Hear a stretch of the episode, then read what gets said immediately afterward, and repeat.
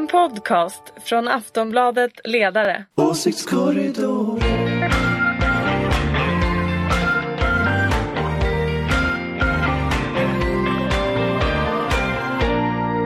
Ja, välkomna till Åsiktskorridoren, Aftonbladet Ledarsidas podcast som läggs ut varje fredag. Och vi är tillbaka efter sommaren. Ja. Ulrika Renström. Hej, hej, hej. Moderat. Yes. Anders Lindberg, socialdemokrat. Mm. Och jag heter Fredrik Virtanen som varit ju helt neutral eller på Ulrikas sida som alltid vi vet. Alltid på min sida. Mm. Sen har vi en ny gänget, Jonna Sima. Ja, hurra. Också representerar socialdemokratin. Ja, socialdemokratisk ledarsida i alla fall. Exakt. Du har börjat här för att, bland annat för att Karin dragit till Massachusetts där hon är på ett stipendium och ska bli ännu mer briljant under ett år. På Amerika. Vad heter det? Är det Harvard? Harvard. Ja. Harvard heter det. Ja, jag tänkte vilket prestigeuniversitet det var. Eller, ja. Hur är det läget, Jonna? Glöm inte heller Daniel Svedin som är på föräldraledighet. Just det. Som jag kanske mest vickar för. Mm. Du är redaktionssekreterare. Japp, TF. TF. Mm, så här är uppställningen. Ja, det kommer ju variera lite såklart som vanligt. Men vi hoppas ju att Ulrika är alltid här. Och jag. Fredrik och jag, vi kör det här. Vi ska snacka om frågan om Sverigedemokraterna nu är ett borgerligt parti. Och Karolinska institutets Machiavini-skandal. Och skattehöjningar som Moderaterna går i taket för varje gång. Ulrika, de hatar dem så mycket. Men det är ju så hemskt. Men först 3 chipspåsar. Först Peter Hultqvist. Vad har han gjort? Bulta, vad är det han har gjort egentligen? Ska vi fortsätta med och följa? Ja, vi kanske skulle hitta någon ny. För nu har vi ändå kört honom ett halvår tror jag. Mm. Först körde vi ju då den berömda Lars Adaktusson. Ja, och nu kör vi Hulta. Så man kan ju alltid gå tillbaka till gamla Lars. Men Hulta Bulta har varit kul. Man kanske skulle fråga om någon annan har en idé om någon man ska liksom så här djupstudera lite. Man kanske skulle gå med något borgerligt. Ja, men lyssnarna kanske har någon idé om någon borgerlig som ni vill veta mer om. Och det behöver inte vara borgerlig, men någon ni vill veta mer om. Ja. Ja. Finns det någon lika kul som Hulta Bulta? Nej, det är kört. Ja, alltså Lars Adaktusson, vi sjöng faktiskt sången om hans hår. Han är oslagbar. Det är lite bara Trump som slår den kalufsen. Det är riktigt. Mm. Han är oslagbar. Den kommer han gilla. Jag tänker att den jämförelsen tror jag han älskar. Men som sagt, hör av till er. Nästa gång så hittar vi på någon ny. Mm. Twittra till exempel, hashtag åsiktskorridoren, så kommer vi hitta det där och ta upp. Jag tänker ju ofta Ygeman, men nu känns inte han sådär som han gör så mycket. Känns som att Ygemania har liksom svalnat lite. Ja, så kan det vara. Det blir poliskris istället. Mm, exakt. Oerhörd poliskris faktiskt. Just det. Ja, nåväl. Ska vi börja med, eller har vi någon, vad har Peter Hultqvist gjort? Jag har kollat lite här, han har ju skrivit avtal med USA och knutit Sverige närmare NATO. Så är det. Ja, det där. Vad tycker vi om det, Anders? Jag tycker det är jättebra. Jättebra att du frågade Anders om det. Du vill inte med i NATO. Nu kommer jag att prata resten av tiden om det. Så nu är det så här, alltså, ta inte in honom bara hängandes i luften. Inte ut i liksom säkerhets- eller utrikespolitik med den mannen, för då har vi ingen podd. Jag har förstått det. Då har han en podd om det militärindustriella komplexet som Anders är helt tokig. Vi skämtade någon gång om att han åkte omkring med sin kakehjälm i någon slags hummer eller något liknande. Men nu tycker jag vi byter ämne. Ja, det gör vi. Vad som hände, och det var lite grann förra veckan. Nej, men även den här veckan. Det kommer en NATO-utredning imorgon i och för sig. Vi kan prata lite om det. Nej, tack. Alltså, den ena borgerliga ledarsidan efter den andra har ju deklarerat att Sverigedemokraterna är inte ett större problem för borgerligheten än liksom VPK var för Socialdemokraterna. Och KDs partiledare sa att de inte var rasister, sen kanske de vände sig tillbaka. Men KDUs tillträdda ordförande Christian Karlsson sa att det knappast kan vara ett problem för en borgerlig regering att vara beroende av Sverigedemokraterna. Betyder det här nu att Sverigedemokraterna är ett av de borgerliga partierna? Och det är väl jag som ska få den frågan då. Och då kan jag säga, nej, för mig är det absolut inte så. Tittar man på deras politik så är de ju knappast varken moderater eller borgerliga. De vill ju ha höjd a-kassa. Wow! De är emot fas 3. Och de vill ta bort instegsjobb. Så jag kan säga så här, jag tror inte att de varken har en borgerlig arbetsmarknadspolitik eller en borgerlig ekonomisk politik. Nu vet ju jag att ni ville att vi skulle prata om det här för att liksom alla ska titta på mig. Men som ni vet så tycker jag alltid att det här med dividerande fram och tillbaka om olika scenarier 2018 i september börjar bli tröttsamt. Ska vi inte bara prata om det jag har pratat om i flera år här? Kan vi inte bara prata om hur får vi bostadsbyggandet att komma igång? Hur får vi folk i arbete och tillbaka i arbete? Jag tycker ändå vi ska gå tillbaka till den här frågan därför att Moderaterna vill ju inte prata om den. Och det är alltid så när politiker inte vill prata om något, att då ska man ju prata om precis det. Och jag tror att regeringsfrågan, Moderaterna har ju gjort regeringsfrågan till huvudfråga i valen. Men jag tycker inte riktigt att jag håller med dig om det där. För att... Jo, men alltså Moderaterna har ju gjort regeringsfrågan till huvudfråga de senaste valen, och det är klart att den kommer att bli huvudfråga nästa val med. Ja, men det är ju likadan fråga till Löfven. Vill han? Jag menar, du vet ju inte vad valresultatet kommer att se ut. Men jag vet en sak. Och det är att när Anna Kinberg Batra går ut och kallar SD rasister å ena sidan och å andra sidan regerar med SDs aktiva stöd i till exempel Gävle, då blir det någonting som liksom, då går berättelserna isär lite här om vad man vill göra. Och jag tror ju tyvärr att det är så att ganska starka krafter i borgerligheten håller på att driva fram en situation där hon kommer få väldigt svårt att säga nej till att regera med ett parlamentariskt underlag som inkluderar Sverigedemokraterna. Och det gör ju att antingen så binder hon sig vid masten och säger jag kommer aldrig att göra det. Och det vägrar hon ju säga i Agenda förra veckan. Eller så är det så att vi kommer att ha en regeringsfrågediskussion som handlar om SD fram till valdagen. Samtidigt så går vi ju just nu allihopa Sverigedemokraternas totala ärenden. Eftersom det är de själva, det var de som sa att de ville regera med Moderaterna. Och bara för att de säger det betyder ju inte att Moderaterna vill det. Fast det säger någon som jag tycker att det är rätt intressant. Och då sitter vi här just nu och dividerar just det som kanske bara gynnar dem. Och istället för att prata om saker som du har helt rätt i det. Men när man pratar om blocken i svensk politik, då pratar man ju om blocken som regeringsbildare, alltså vilka regeringsunderlag de ingår i. Och när han tydligt säger att han vill sitta i regering med Moderaterna och Kristdemokraterna, då säger han ju jag vill vara med i det borgerliga blocket. Så då ligger ju så här bollen hos det borgerliga blocket och säga gå och göm dig under en sten. Men det har man inte sagt. Istället har man sagt man säger ingenting. Och vad tror du Löfven skulle säga om han fick frågan? Ja. Han säger att de är fascister. Ja, okej. Okay. Ja, men helt seriöst, det är ju varken fortfarande inte ett svar på om han skulle kunna tänka sig att regera med dem. Så jag tycker att vi just nu fast att Socialdemokraterna skulle regera med SD han har fortfarande inte svarat på frågan, och det är det intressanta. Du och jag är helt eniga om vad vi tycker om dem, men det här börjar bli en ganska tröttsam diskussion och får bara Sverigedemokraterna få vara i centrum av svensk politik. Tills Anna Kinberg Batra säger jag kommer aldrig att förlita mig på SDs aktiva eller passiva stöd i riksdagen. Nu har vi suttit i 4 minuter här och bara gått deras ärenden. Göra det här i 2 år till. Det tycker jag är dåligt. Ja, men vänta nu. Att det är så att det finns en falang inom Moderaterna som vill regera med... Det finns falanger i alla partier som vill göra massor med saker. Ja, men det är troligt, som Anders säger... Att sossarna... Du tror att det är troligt, ja. Men det tror inte jag. Att sossarna skulle regera med hjälp av SD? Ja...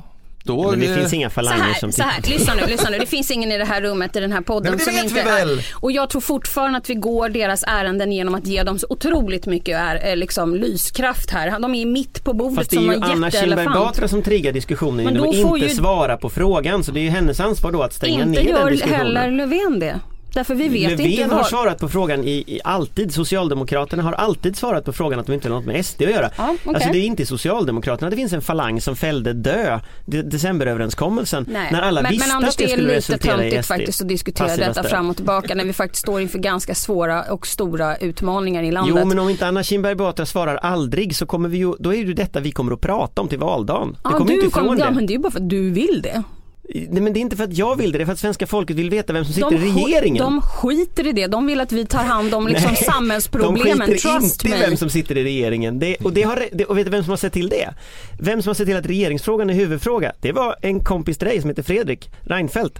Och han gjorde det här till huvudfrågan i alla val. Anders, du går ut på stan och frågar, vad tror du de kommer att svara? De kommer säkert svara en del att de tycker att massor med olika partier är jättehemska. Men vad ska vi ha en politiker till? Fast alla kommer att ha en åsikt om det ska sitta i regeringen. Förändra och förbättra och fixa de samhällsproblem som vi står inför. För alla kommer att ha en åsikt om Sverigedemokraterna fått vara med i den här podden i 8 minuter. Ja, och om inte Moderaterna sätter stopp för det så kommer de vara här i 2 år. Vi inte ens prata om någon. Men stopp här nu. Om någonting. Nej, men framförallt inte om Sverigedemokraterna, om därför att de vill ju ingenting. De bara finns där. De vill tyvärr en del rätt otäcka saker. Om det är ett borgerligt parti tycker jag är intressant eftersom det är tveklöst ett borgerligt parti. Men sen om borgerligheten ska regera med dem. Ja, nu börjar det här verkligen bli tröttsamt. Vad säger programledaren? Ja, jag är neutral i det här sammanhangen.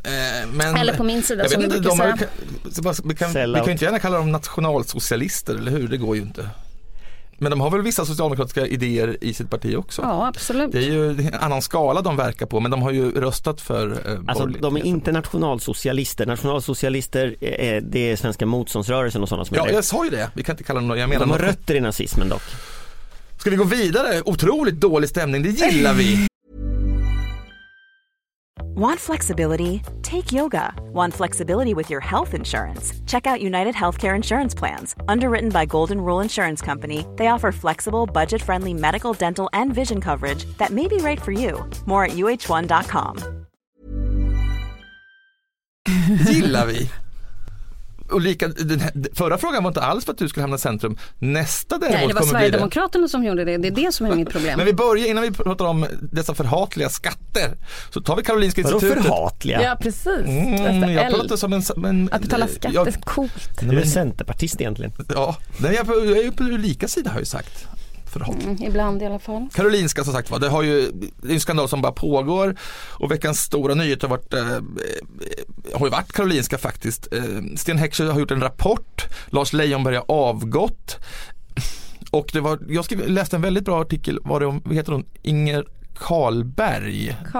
Karlgren, som redde ut liksom hur forskarvärlden letar status och hur olika tidskriftspubliceringar styr tillsättningar. Så det är ju en ohyggligt komplex liksom, soppa det här. Men kan vi kräva något politiskt ansvar från någon? Och i så fall vem?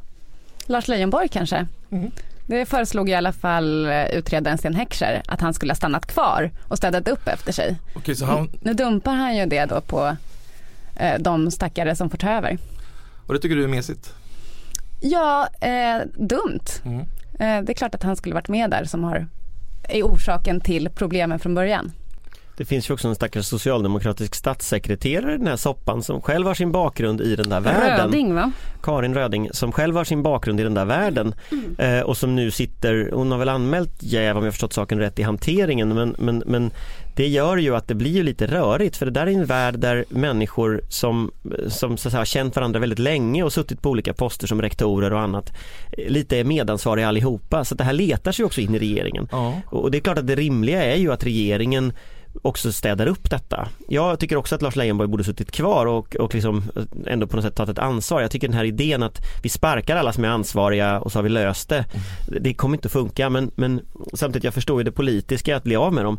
Men det gör ju när regeringen har sparkat dem att då får ju regeringen ansvaret själva i knät. Det var intressant också idag på DN Debatt när hon kickade rektorn skrev en debattartikel ett försvar mot Sten Heckschers rapport där hon i princip sa men titta på Lund och Stockholms universitet, de är lika dåliga på sina anställningar och att de inte kollar CVn och... Fast det är ju helt osannolikt att man inte kollar ett CV. Fast så här dåligt som den här plasthalsgrejen tror jag faktiskt, alltså, jag kan inte påminna mig någon som har varit på den här nivån i inkompetens alltså, nej, och just där ingen kollar någonting alltså att det bara fortsätter och trots att varningssignal efter varningssignal efter varningssignal kommer så lägger ansvariga locket på, alltså det är ju som en på det sättet en helt unik skandal. Men det är, ja, precis. Men han är ju verkligen en solovårar-typ. Det började ju med att en historia kring att han hade lovat att gifta sig med en amerikansk tv-stjärna och att påven skulle viga dem. Alltså han är ju en sån mytoman utav Machiavelli-mått. Nej, men det är ju jätteobehagligt alltså, tycker jag personligen, verkligen. Alltså sådana här mytomaner, de kan ta sig in i olika sammanhang och jag tror att många gånger kanske de gör det därför att ett är man slarv och kollar CVs. Och sen tror alla att det är någon person som någon annan känner. Mm. Och sen går det ganska lång tid och så säger man som Fredrik, är det här inte din kamrat? Och då bara, nej jag trodde det var din. Och så bara, men vad gör den här? Mm. Och det är ju såna här mycket obehagliga människor som för tar sig. Man har ju fortfarande, hon räckt, för detta räktar numera, pratat om att det här var en stjärnrekrytering. En stjärnrekrytering, det verkar ha varit att man bortsåg från massa fakta då eftersom man bara ville rekrytera den här stjärnan. Men det tror jag också har med det som vi pratade om inledningsvis då, att med Ingrid Karlgrens artikel, att det har funnits en press på att få fram en Nobelpristagare. Och få stjärnstatus till, eller hålla liksom kredden uppe. Men det festliga blir ju här nu, om man ska liksom gå vidare här nu, det att ansvaret hamnar ju på två ställen av helt olika skäl. Det ena är ju att regeringen får det här i knät. Och jag vet inte hur smart det var att sparka hela styrelsen, men konsekvensen är att regeringen får det i knät. Det andra är ju Nobelstiftelsen och hela liksom Nobelprisprocessen och sådär. Och på båda de håll måste de ju reda ut relationen till alla de här människorna på KI. Och just att det är en så liten värld och alla känner varandra gör ju att det blir ju på något sätt en väldigt, väldigt bra illustration av Sverige, hur väldigt liksom nästan korrupt systemet kan bli. Men något jag undrar, för redan nästa månad så ska man presentera årets pristagare i medicin och fysik som då KI människor utser. Kommer det då svärta ner, alltså kommer de pristagarna känna att deras pris är lite tainted, om ni förstår vad jag menar? Ja, men det kan nog bli så. Tyvärr alltså. Jättetråkigt. Jag vet inte hur stort det här har spritts utomlands. Alltså, de här kretsarna är väl så klart. I de här kretsarna tror jag att det är gigantiskt. Ja, det måste det vara. Men jag menar, ja, och då de som kommer få priset kommer känna till det såklart. Men kompetensen i juryn kan man ju rimligtvis tänka att den är högre än att kolla på CVs och granska folk som... Men överhuvudtaget, den är så osannolik där att han gjorde plaströr och sa att man använde stamceller och det skulle liksom växa på plaströr. Den är så osannolik. Hur kunde folk gå på det? De dog ju då, men de hade dött ändå i och för sig. 6 personer. Mm. Ja, det vet man. Alltså det är väl det att man inte riktigt vet resultatet av andra behandlingar heller. Fast vi vet att alla dör, Anders. Ja, till slut. 2 stycken ligger och vårdas på sjukhus. Och så vill säga också, när Jonna sa idag, läste det i morse, så betyder det igår, för det här spelas in på torsdag vid lunchtid, så ni vet det, och läggs ut på fredag. Och det är alltså då 2 år sedan valet. Så att det, precis idag när detta sänds, då är det 2 år sedan valet. Aha. Halvtid. Ja. Exakt så. Exakt så. Det snackar man om redan i nu är det bättre. Nu vänder det. Nu däremot, Ulrika, nu får du ta ansvar. Ingen här har någonsin påstått att du skulle sympatisera på någon minsta med Sverigedemokraterna. Däremot sympatiserar du mycket med moderat hat mot skatter.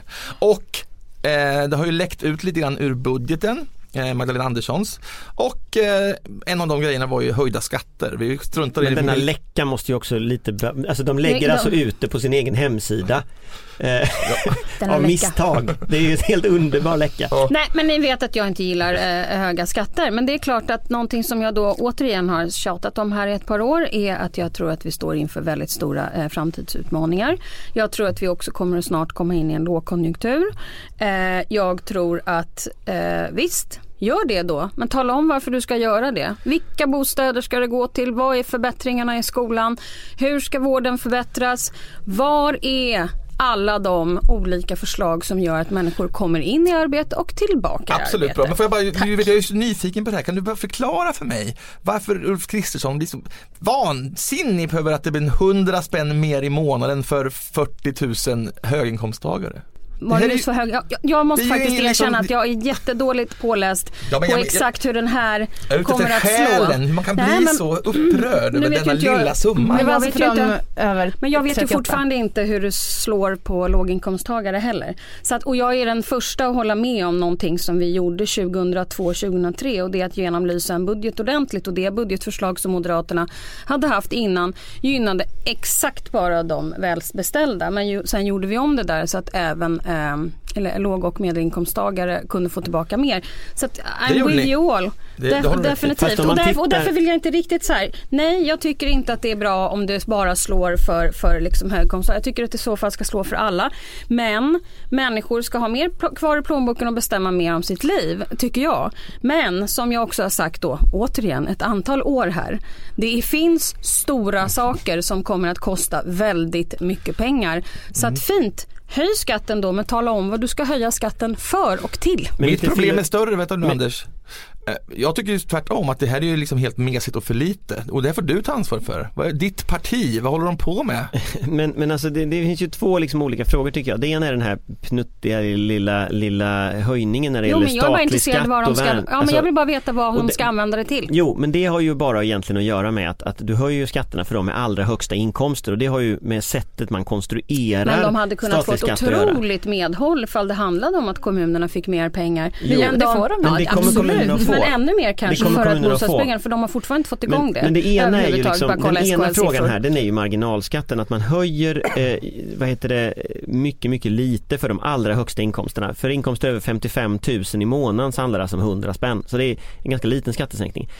Låginkomsttagarna får ingen höjd skatt av den här konstruktionen. Det andra problemet som jag tycker är mycket större, det är att vi beskattar inkomster i Sverige men inte kapital. Och jag höjer gärna skatten för inkomster, men det stora är ju att vi har en massa obeskattade tillgångar där ute. Vi har förmögenheter.